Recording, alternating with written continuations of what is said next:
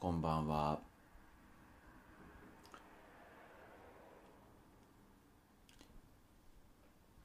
こんばんは。スポーツ鍼灸接骨院ビースポの平田です。えー、先日ですね、あの、ご来院いただいている患者さんから、えー、ポッドキャスト始めたらどうか、というか、ポッドキャスト始めてくださいっていうふうにリクエストをいただいて、それで、早速、撮ってみた次第です。はい。えー、そんなに頻繁に毎日更新してっていうのは、なかなかできないかもしれないんですが、まあ、ちょこちょこ、なんだかんだ撮れそうな時に撮って、音声としても上げられたらなと思います。はい。えー、そのですね、リクエストいただいた際に、テーマは適当でいいっていう風な話がありましたんで、まずはそのリクエストをくださった方向けにっていう形でフリーテーマというか、特に体にプラスになるようなことでもなかったとしても話して、なんとなくそれを載せていこうかなと思います。はい。えー、っとですね、これはもう完全に個人の最近の出来事なんですが、えー、ご存知の方もいるかもしれないですけど、僕、すごく、去年の6月ぐらいから動物園に行くのにハマってまして、もともと動物とか自然とか好きだったんですけど、そのコロナの自粛期間とかですね、緊急事態宣言がかかっててってところから、6月にまあズーラシアって横浜のまあ、朝日区ですかね、にあるんですけど、そこが6月の11日に、まあ、閉園ずっとしてたのが開いたんですよね。で、そこに、開園日ですかね、その開園し、あの、閉園してたのから、あの、緊急事態宣言が明けて開園しますっていう最初の時に行って、で、そこで、いろいろ動物を見て、ハマっちゃったんですよね。もうあの、その時に年間パスポート買って、で、それ以来、月に2回ぐらいですかね。週に1回、毎週行ってるってわけじゃないんですけど、月に2回じゃないですね。月に3回ぐらいかな。はい。そんな感じで行ってるんですけど、やっぱりですね、動物園っていうのは、あの、ま基本はズーラシアなんですよ。なんですけど、横神奈川県内だとあと大きい、まあ、ちょっとね規模の大きめな動物園としてはあと金沢動物園とあとは少し小さくなりますけど野毛山動物園横浜にあるんですよね。でそこの動物園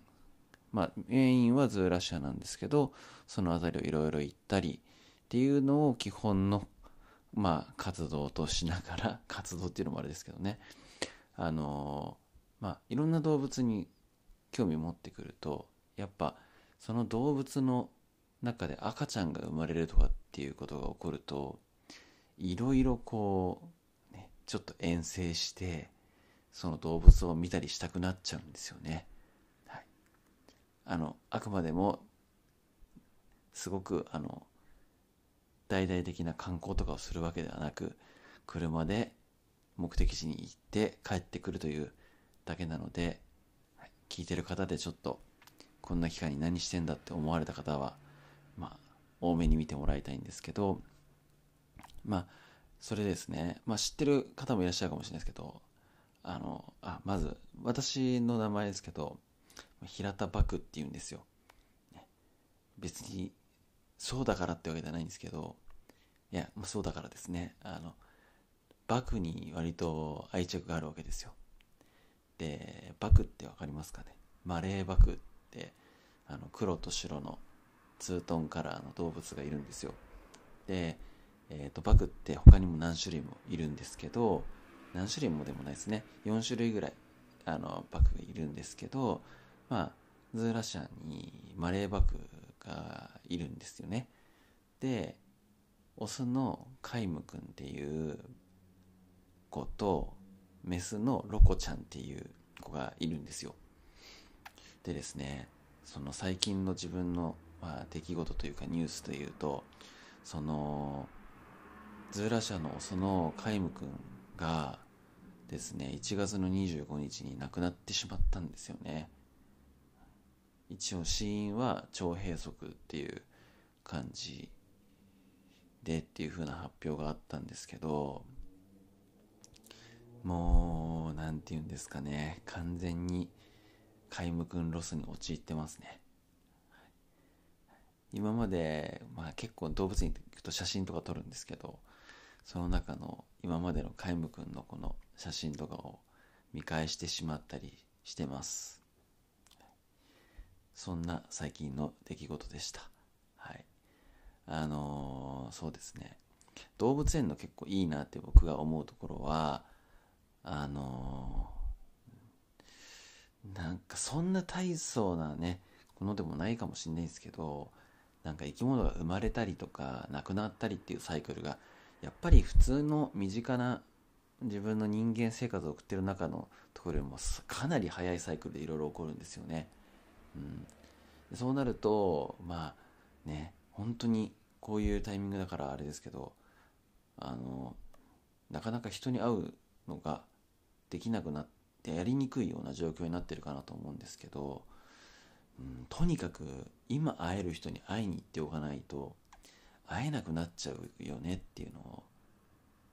いつも思うんですよね。そのやっぱ動物園っていろんな動物をいろんなとこでいろいろ飼ってるわけで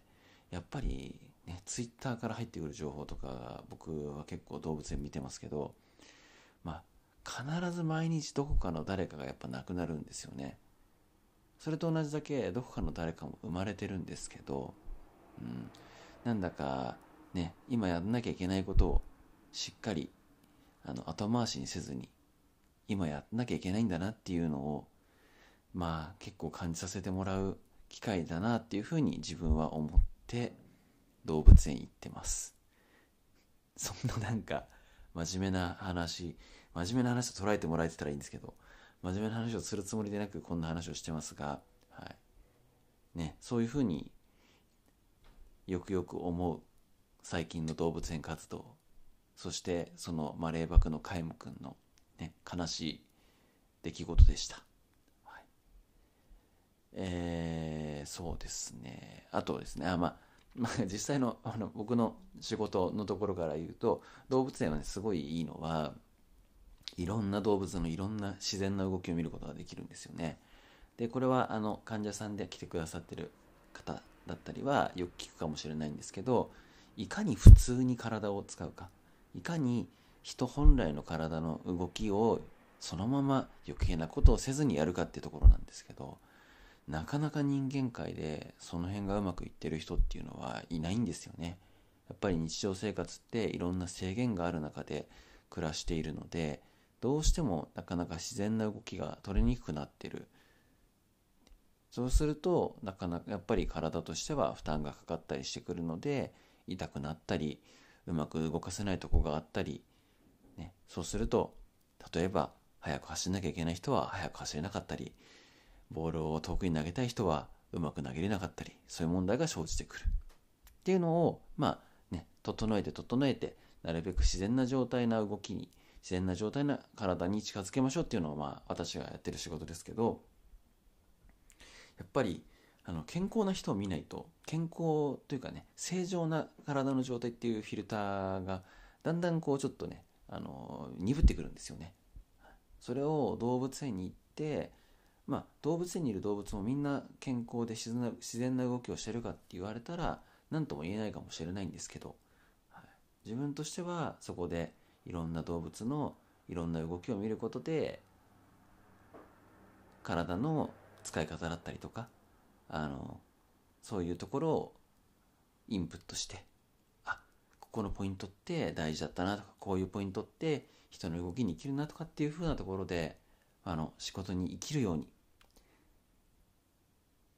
毎週じゃないですけどね月に3回ぐらい、はい、行って勉強してる次第です、あの僕はなんで、えー、仕事と動物園に行くっていうのが大体あの1週間のライフサイクルなんですよ。なのであのこれもし定期的に上げていくとすると動物園話多くなってくると思いますんで、はい、そんなのでもいい人はまた聞いてもらえると嬉しいです。はい。そうしましたら今日これが1回目になるのか今後上げていくかまだ何とも言えないですけど、ポッドキャストやったらどうですかっていうリクエストをもらいましたんで今日あげてみましたはい今回はこんな感じで終了ですありがとうございました。